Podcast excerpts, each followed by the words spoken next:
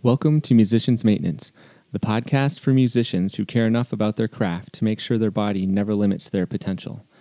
For the full Musicians Maintenance experience, sign up for the email newsletter for the tips, tools, and resources that will help you take care of your body at least as well as you take care of your instrument. Simply head over to musicians maintenance dot com to join. That's musicians maintenance dot com. Hello, everyone. I'm Cody Weisbach, and welcome to the prelude episode of the Musicians Maintenance Podcast. In this episode, I want to give you a little idea of what this podcast and project are going to be about, how it might help you, and then I'll tell my story of how and why I do what I do.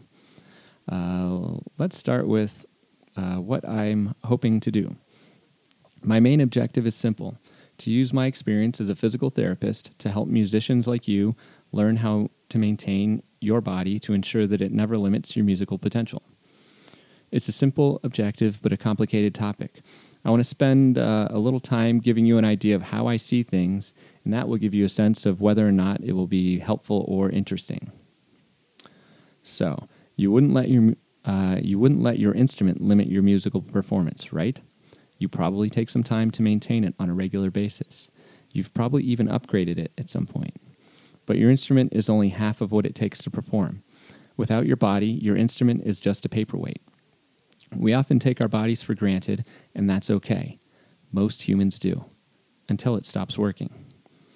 Unfortunately, the extreme physicality of playing music at a high level means that this happens to musicians more often than everyone else.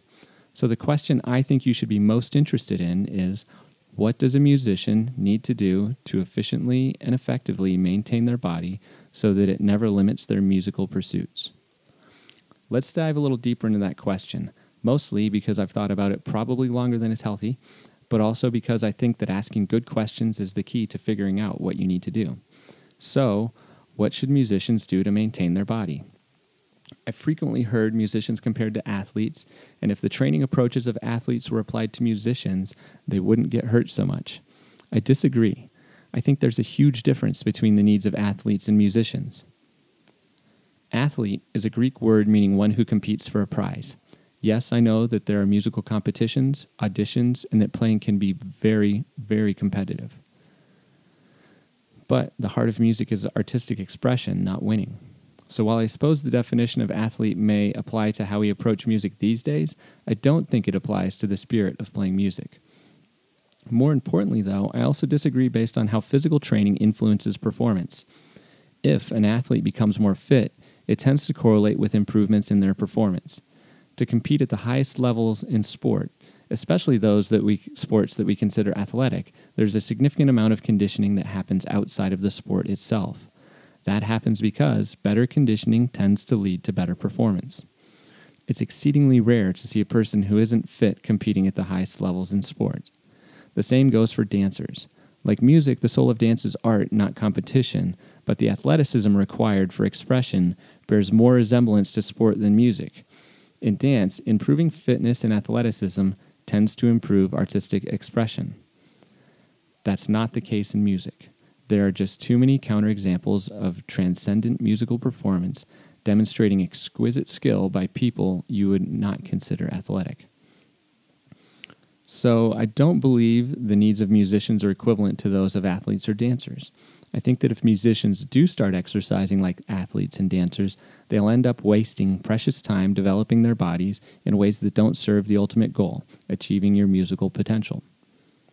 We can certainly steal some approaches from how athletes train and stay healthy, but I think we should be mindful and selective.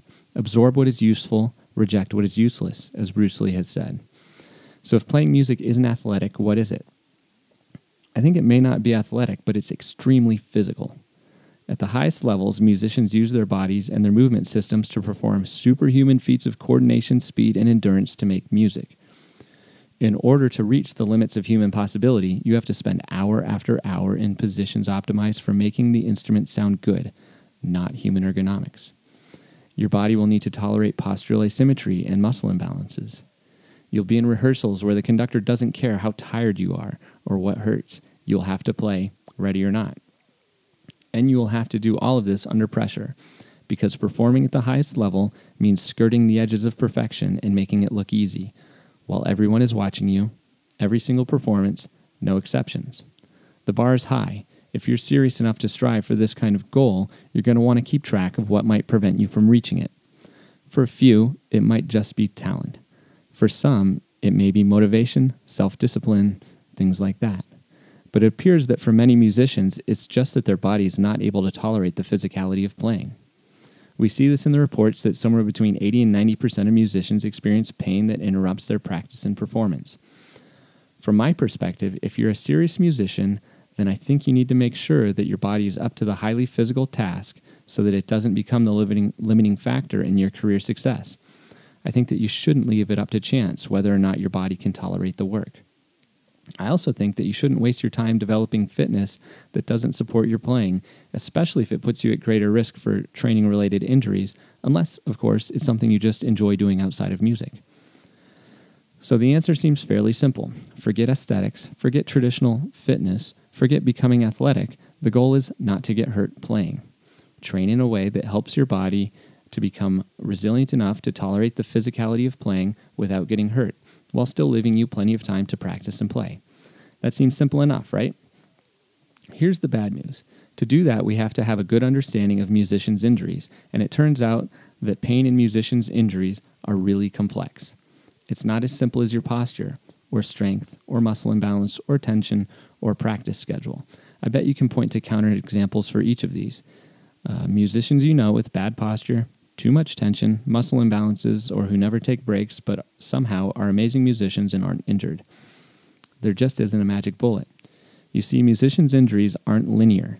There isn't one factor that causes them. Musicians' injuries are more complicated. They are emergent. They are less like a line of soldiers being directed by central command and more like a murmuration of starlings or a school of fish, moving together as one but leaderless. Emergent problems have a bunch of different variables that interact with each other in complex, unpredictable, and very individual ways. Unsurprisingly, the healthcare system is really good at fixing linear problems. Have an infection? Take antibiotics. But not so good at emergent problems, like diabetes, which is influenced by all kinds of factors such as genetics, behavior, culture, psychological, economic, and probably more. So, no wonder the doctors you go see all treat your injury like a linear problem and tell you to just stop playing.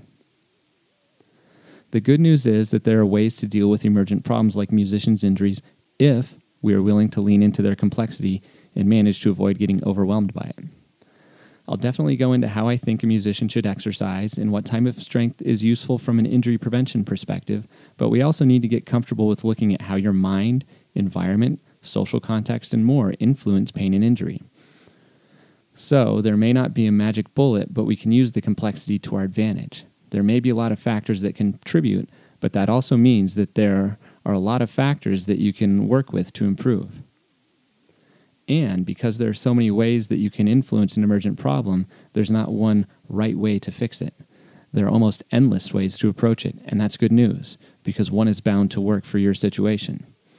Ultimately, I want to take my experience as a physical therapist, mash it together with my experience as a musician, mash that together with the musician's health research, mash that together with pain science research, and mash that together with your feedback in an effort to distill the complexity of musicians' injuries down to something that's easier for you, a musician, to understand and come up with actionable steps that you can take to efficiently and effectively maintain your body at least as well as you maintain your instrument.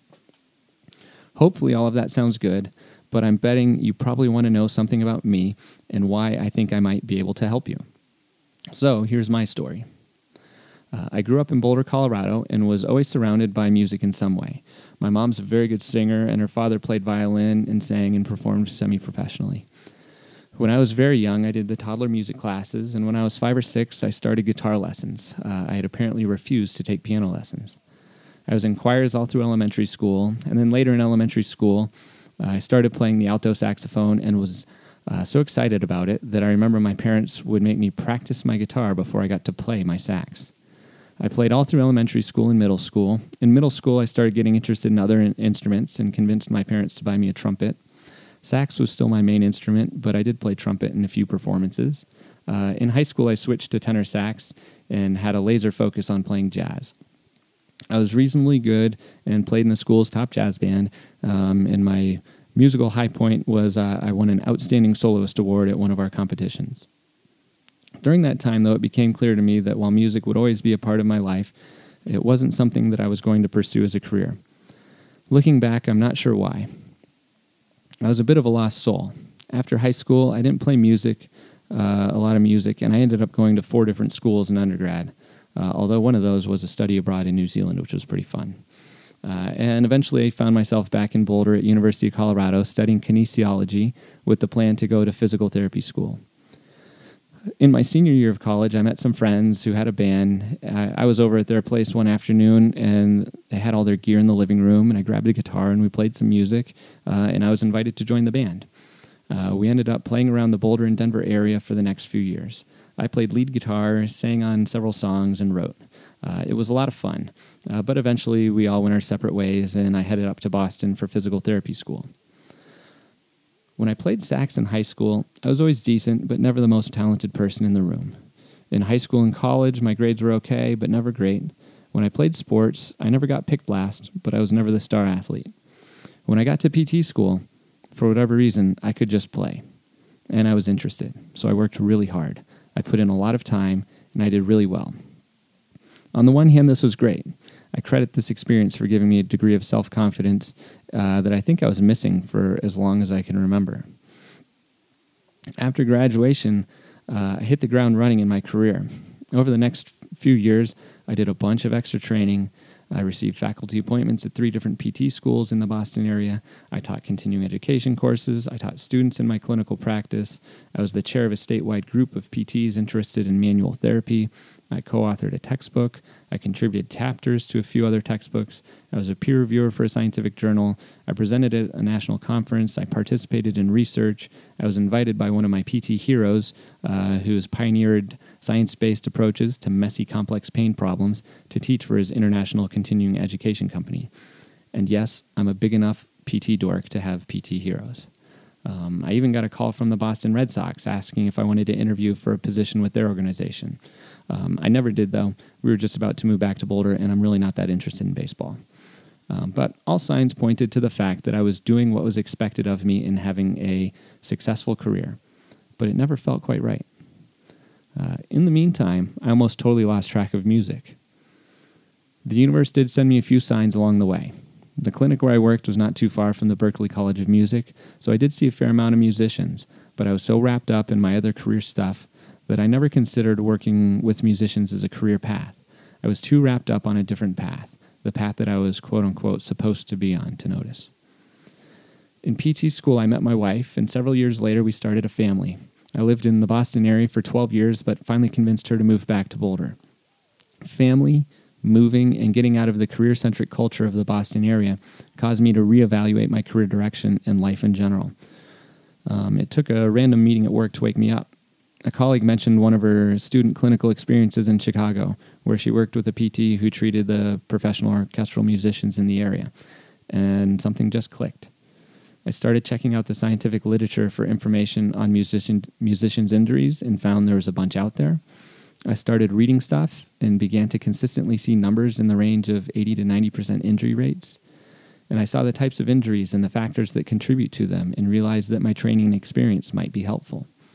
And I started to see the problem as essentially a public health issue, and the best intervention for a public health issue is education. And I saw how my teaching experience might be helpful as well.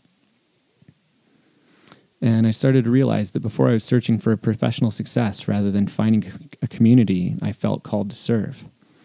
And I started to realize how serving the musical community uh, could benefit me as well. It could inspire me to play more, listen to more, and reconnect with music.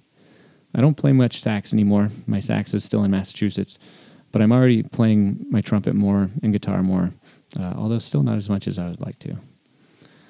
So it became clear that musicians' health was something that I was going to have to pursue. Not something I think I should do, not something other people think I should do, not what I think will make me most successful. Um, and all of this began to occur to me uh, at the worst possible time, right in the middle of probably the most difficult time in my life, when everything seemed to be coming down around me, and it would have been totally reasonable for me to put the project on the back burner. But I couldn't. So now it's something I have to pursue and a community that I feel I have to serve.